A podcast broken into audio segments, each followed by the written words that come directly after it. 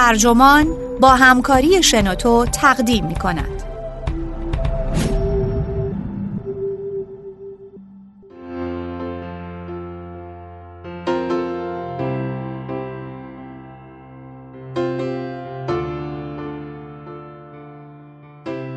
گوشتان را برای شنیدن حرفهای رادگر برگمن تیز کنید. نویسنده اندرو آنتونی ترجمه علی امیری منبع گاردین. ترجمه شده در وبسایت ترجمان. گوینده اکرم عبدی.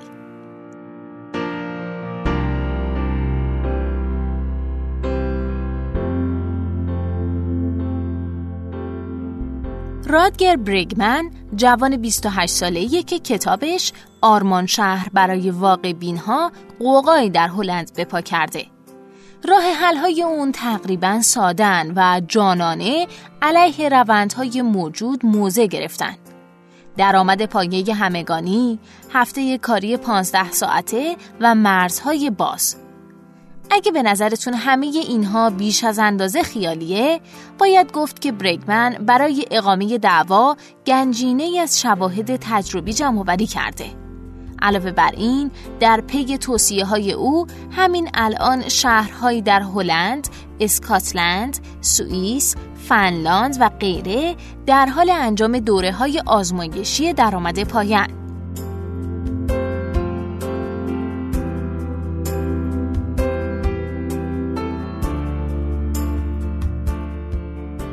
در حالی که به نظر می‌رسه لیبرال دموکراسی در حال متلاشی شدن زیر بار یأسی فراگیره این خطر وجود داره که برخی عقاید سخت سرانه تبدیل به باورهای همگانی بشن.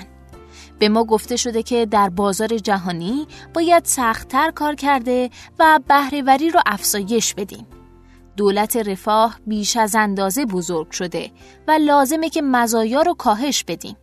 مهاجرت مهار ناپذیر شده و مرزها باید تقویت بشن.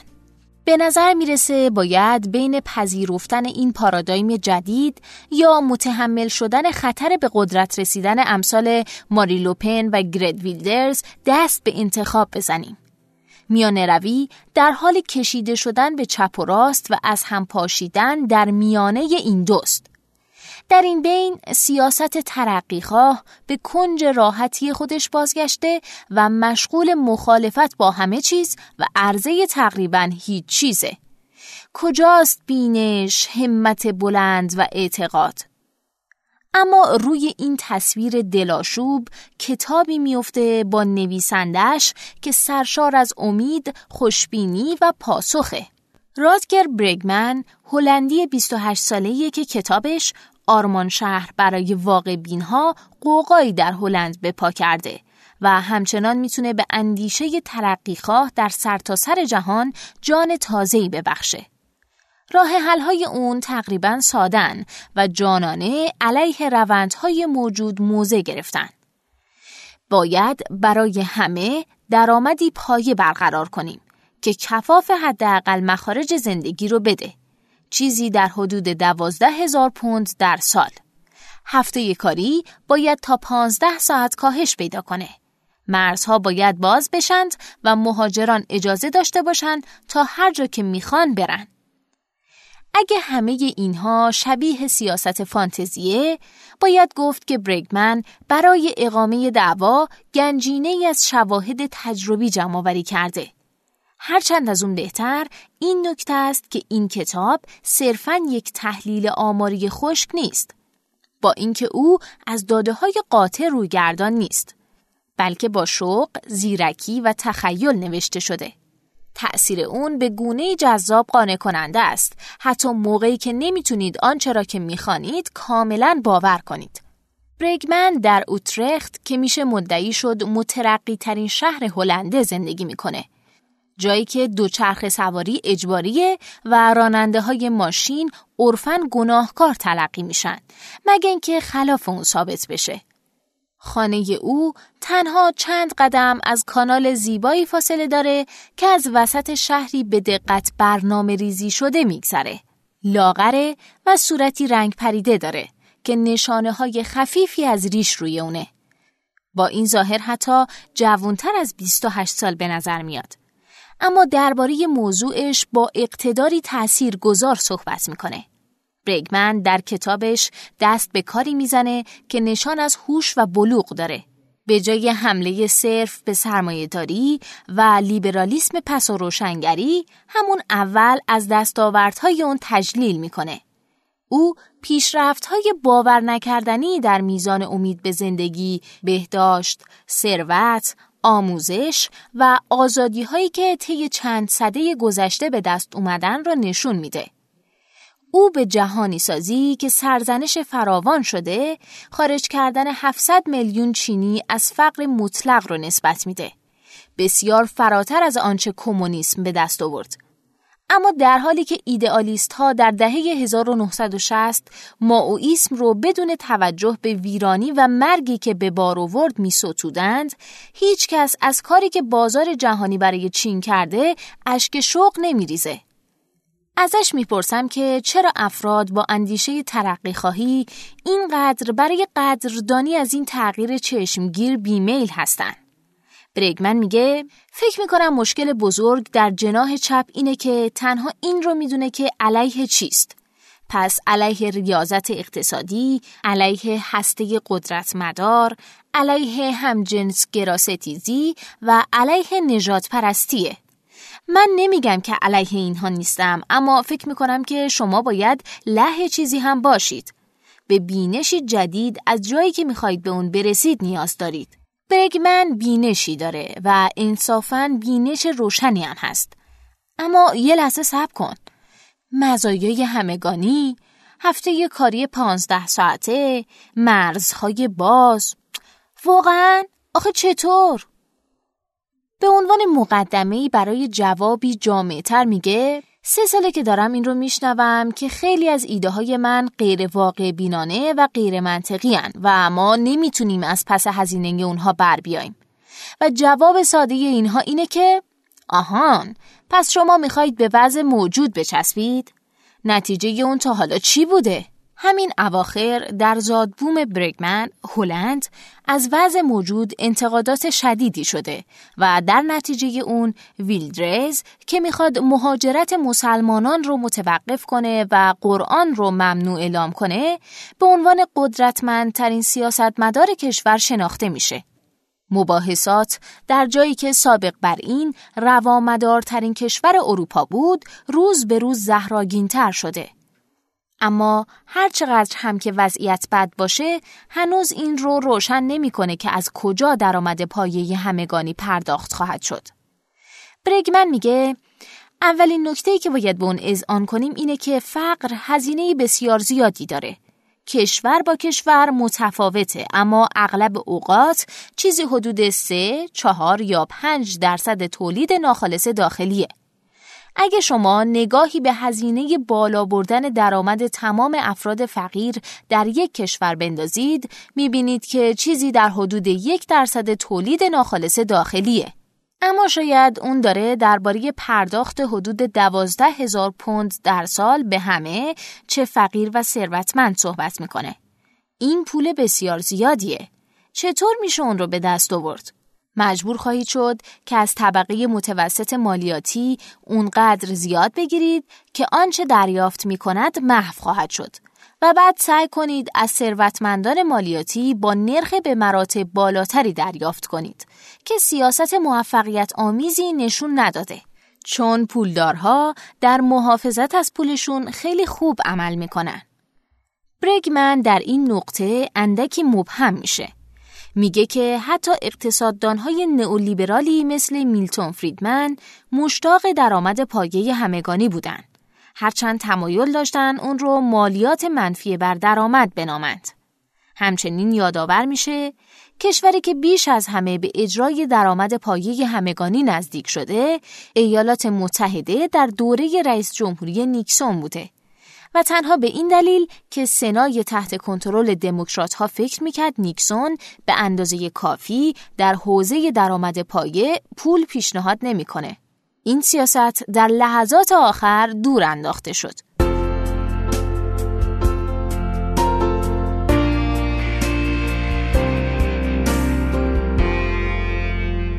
وی تصدیق می‌کنه که نظامی حقیقتا همگانی شامل معاینه و بازسازی همه جانبه نظام های مالیاتیمون خواهد بود و به حمایت عمومی و سیاسی خیلی زیادی نیاز خواهد داشت.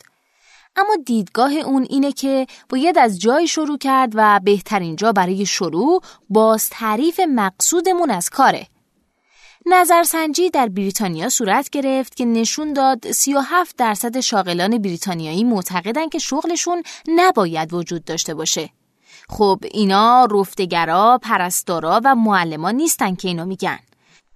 داریم درباره مشاورا، کارمندای بانک، حسابدارا، وکلا و غیره صحبت می‌کنیم. دلالت های اونها خیلی رادیکال هستند. می‌تونیم هفته کاری رو تا یک سوم کاهش بدیم و همینقدر ثروت داشته باشیم. شاید حتی بیشتر. میگم خب به صرف اینکه کسی ارزشی برای شغلش قائل نیست به این معنی نیست که اون شغل ارزشی نداره. این چیزا می‌تونن بخشی از شبکه نامری از مشاغل باشن که همه چیزهای دیگر رو به جلو می‌برن. نمیشه همینجوری اونا رو حذف کرد که جا خورده از مسلحت گرایی ملالاورم می‌پرسه بهترین چیزی که این روزها از آسینمون در میاد همینه؟ مردم میگن من احساس از خود بیگانگی می‌کنم فکر می‌کنم شغلم بیخاصیته و تنها جوابی که واسهشون داریم اینه که نه نه واقعا مفیده. می‌دونی دست نامرئی بهتر از تو می‌دونه. ما داریم پول زیادی به تو میدیم. باید مفید باشه. میگم بیشتر یاد فیلم چه زندگی شگفتانگیزی افتادم که درباره یک کارمند بانکه. اون فکر می‌کنه که زندگیش بی ارزشه و با این حال ما عمق تاثیر اون بر دیگران رو زمانی می‌بینیم که آنچه رو که عرضه می‌کرد از بین رفته. به هر حال متوجه منظور برگمن میشم. باید در خیلی از آنچه جامعه از خلال نابرابری پرداختهای مالی مهم تلقی می‌کنه تجدید نظر کنیم. برگمن میگه یکی از اساسی ترین درس های تاریخ اینه که امور می‌تونن متفاوت از این باشن. روشی که با اون ساختار اقتصادی یا نظام رفاهیمون رو شکل دادیم بخشی از طبیعت نیست. می‌تونست جور دیگه هم باشه. برگمن پسر واعظی پروتستان در شهر کوچکی در جنوب هلنده. در دانشگاه تاریخ خوند و در نظر داشت تا در دانشگاه به تدریس و پژوهش مشغول بشه. اما اون شغل رو بیش از حد منزوی دید. به جای اون روزنامه نگاری رو شروع کرد اما متوجه شد که خبر روشی تحریف کننده برای دیدن جهانه. به جای اینکه درباره روش روزمره کارکرد واقعی امور باشه، درباره استثناهایی مثل تروریسم، فساد و بحرانه. بنابراین شغلی در روزنامه به نام کارسپاندنس پیدا کرد که اون رو قادر می ساخت تا به نحوی بنویسه که روزنامه نگاری رو با روی کردی اکادمیکتر به جهان بیامیزد. نتیجه ترکیبی یادآور مالکوم گلدول از نشریه نیویورکره یعنی تعداد زیادی حکایت جالب توجه که اطلاعات مجموعه ای از نظرسنجی ها و مقالات پژوهشی اونها رو تایید کرده و با سبکی بسیار خواندنی ارائه شدن. اما روی برگمن یک لحاف ایدئالیسم اضافی نیز کشیده شده. این باور که مردم ذاتن خوبن و تمام آنچه برای به وجود آوردن تغییرات عمیق و ماندگار لازمه تحلیل منطقی واقعیت ها و مدیریت خوبه. همونطور که اون مکرر اشاره می‌کنه دموکراسی، حقوق برابر زنان و مردان، لغو بردگی، همه اینها زمانی منحصر به اهالی آرمان شهر تلقی می شدن. او صورتبندی مشهور اسکار وایلد رو به نحوی تاییدآمیز نقل قول می‌کنه.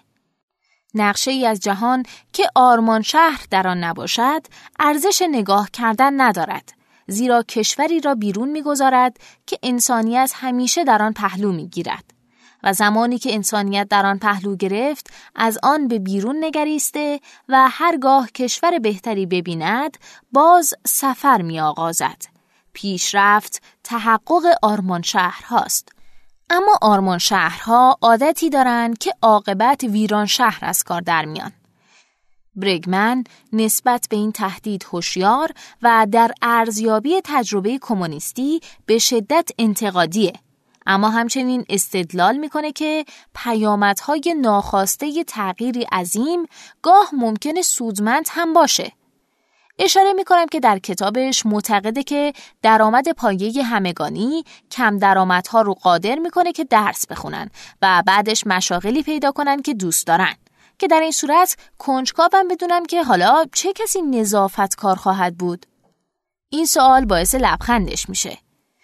اون میگه به نظرم یکی از مهمترین واقعیت های درآمد پایه اینه که نه تنها باز توزیع درآمد بلکه همچنین باز توزیع قدرته. در نتیجه نظافتکارها و رفتگران قدرت چانهزنی بسیار بیشتری خواهند داشت. به عنوان مثال اگه به یه دانشگاه نگاه کنید نظافتکارها بیشتر از استادها پول خواهند گرفت که معتقدم کاملا خوبه. استادها عاشق شغلشونن و برای اون احتیاج به پول اضافه نخواهند داشت. نظافتکارها شغلشون رو دوست ندارن؟ خیلی خوب بابت اون پاداش خواهند گرفت. میگم شخصی که در حال تحمل مسائب دریافت مدرک دکتراست ممکنه این عقیده خاص رو نداشته باشه. اما اون با اعتقاد راسخی که بر شک غلبه یافته جوابم رو میده. اون میگه درآمد پایه به افراد مهمترین نوع آزادی رو خواهد بخشید. آزادی این که برای خودشون تصمیم بگیرن که با زندگیشون چی کار می‌خوان بکنن. می‌تونم تصور کنم که برای خیلی از افراد مسن خرد مرد جوانی که تجربه ناچیز از پیچیدگی خیر سرانه جهان داشته محل سوال باشه. اما برگمان به وضوح چیزی در چنته داره. در پی توصیه او، اوترخت و چندین شهر دیگه هلند در حال انجام دوره های آزمایشی درآمد پایه‌ان. فنلاند دوره آزمایشی رو منتها تنها برای بیکاران اجرا کرده. شورای دو شهر فایف و گلاسکو در اسکاتلند هم در حال بررسی یک طرح و سوئیسی ها هم علاقمند هستند. جان مکدانل رئیس خزانه دولت سایه انگلستان گفته که این می‌تونه ایده ای باشه که زمانش فرا رسیده. و بونوا آمون کاندیدای حزب سوسیالیست فرانسه در انتخابات پیش رو اون رو در مانیفست خودش گنجونده. حتی میلیاردر فناوری آمریکایی ایلان ماسک آینده نگر هم با اون موافقه. یک دلیل اینکه ماسک طرفدار درآمد پایه است اینه که کار در آینده نزدیکی که علم رباتیک و هوش مصنوعی در اون پیش رفته است از این هم بسیار کمیابتر خواهد بود و این همچنین دلیلی برای هفته کاری بسیار کاهش یافته است. در واقع کار برگمن برای جا انداختن ایده ساعات کاری کمتر آسونتره. تاریخ به اون طرف میره و مدت هاست که رفته. مسئله فقط اینه که کی و چگونه قراره امر اجتناب ناپذیر رو بپذیریم. هرچند هنوز مشکلاتی وجود دارن که باید برطرف بشن و برگمن در کتاب خودش به بعضی از اونها نمی‌پردازه. به عنوان مثال به دست آوردن تخصص نیازمند دوره های فشرده مطالعه و تمرینه.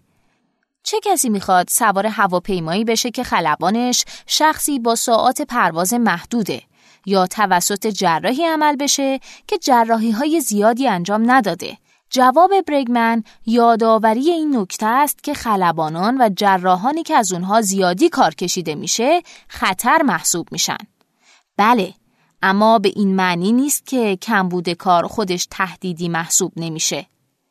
حالا اون واقعا مبهم شده و میگه که 15 ساعت کاری پرداخت شده وجود خواهد داشت.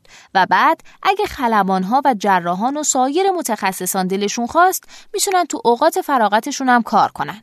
وقتی سعی می‌کنم تا ازش بخوام درباره معنای حرفش مشخصتر صحبت کنه میگه ما نیاز داریم تا کار رو به عنوان یاری رسوندن به جامعه هر کس به شیوه خودش باز تعریف کنیم.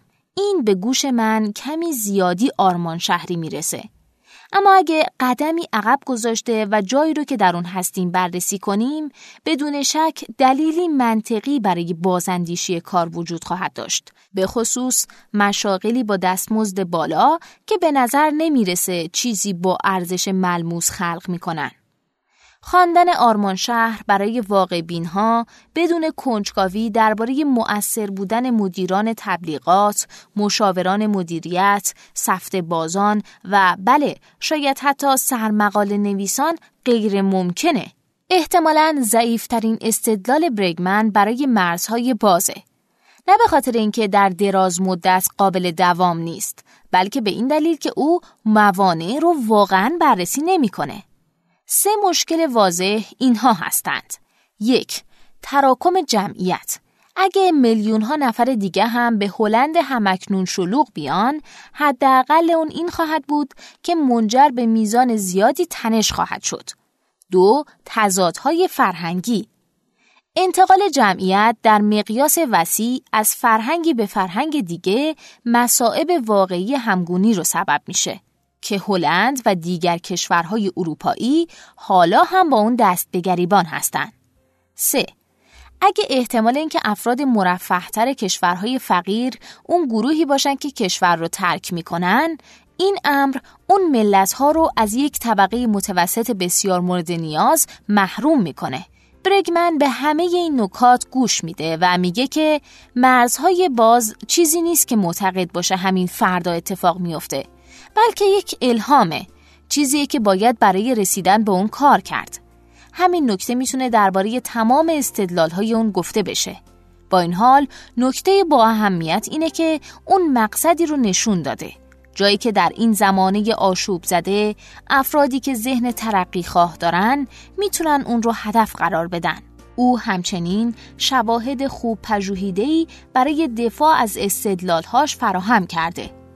بله او یک آرمان شهریه اما یک آرمان شهری معقول. می‌دونه که مشکلات زیادی وجود دارن که باید بر اونها غلبه کرد. اما اولین و سختترینشون جا انداختن این باوره که تغییر ممکنه. او کمک شایانی به این امر کرده. گوشتون رو برای شنیدن حرفهای رادگر برگمن تیز کنید. او آینده درخشانی در شکل دادن به آینده داره.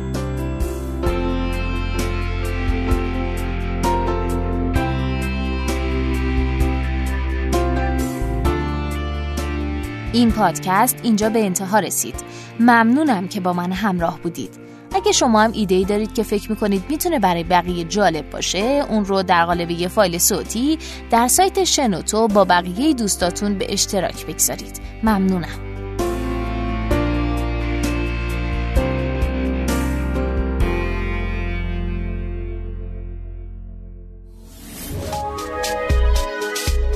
شنوتو سرویس اشتراک گذاری فایل های صوتی www.shenoto.com